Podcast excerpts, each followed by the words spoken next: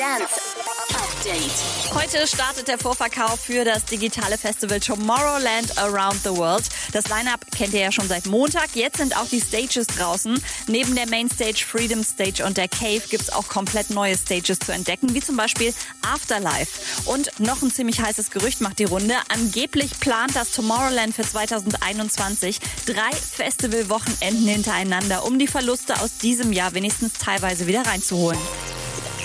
Und das Hurricane und Southside haben bekannt gegeben, dass für 2021 jetzt alle Headliner wieder am Start sind. Dazu zählt ja auch Martin Garrix. Über 100.000 Besucher haben ihre Tickets schon auf 2021 umschreiben lassen. Dieses Wochenende findet außerdem eine Hurricane Southside Home Edition statt mit ganz vielen Shows zum Streamen einfach über die Homepage. Update mit Claudi on Air. Jetzt auch als Podcast. Für tägliche News in deinem Podcast-Player. Abonniere I Love Music Update.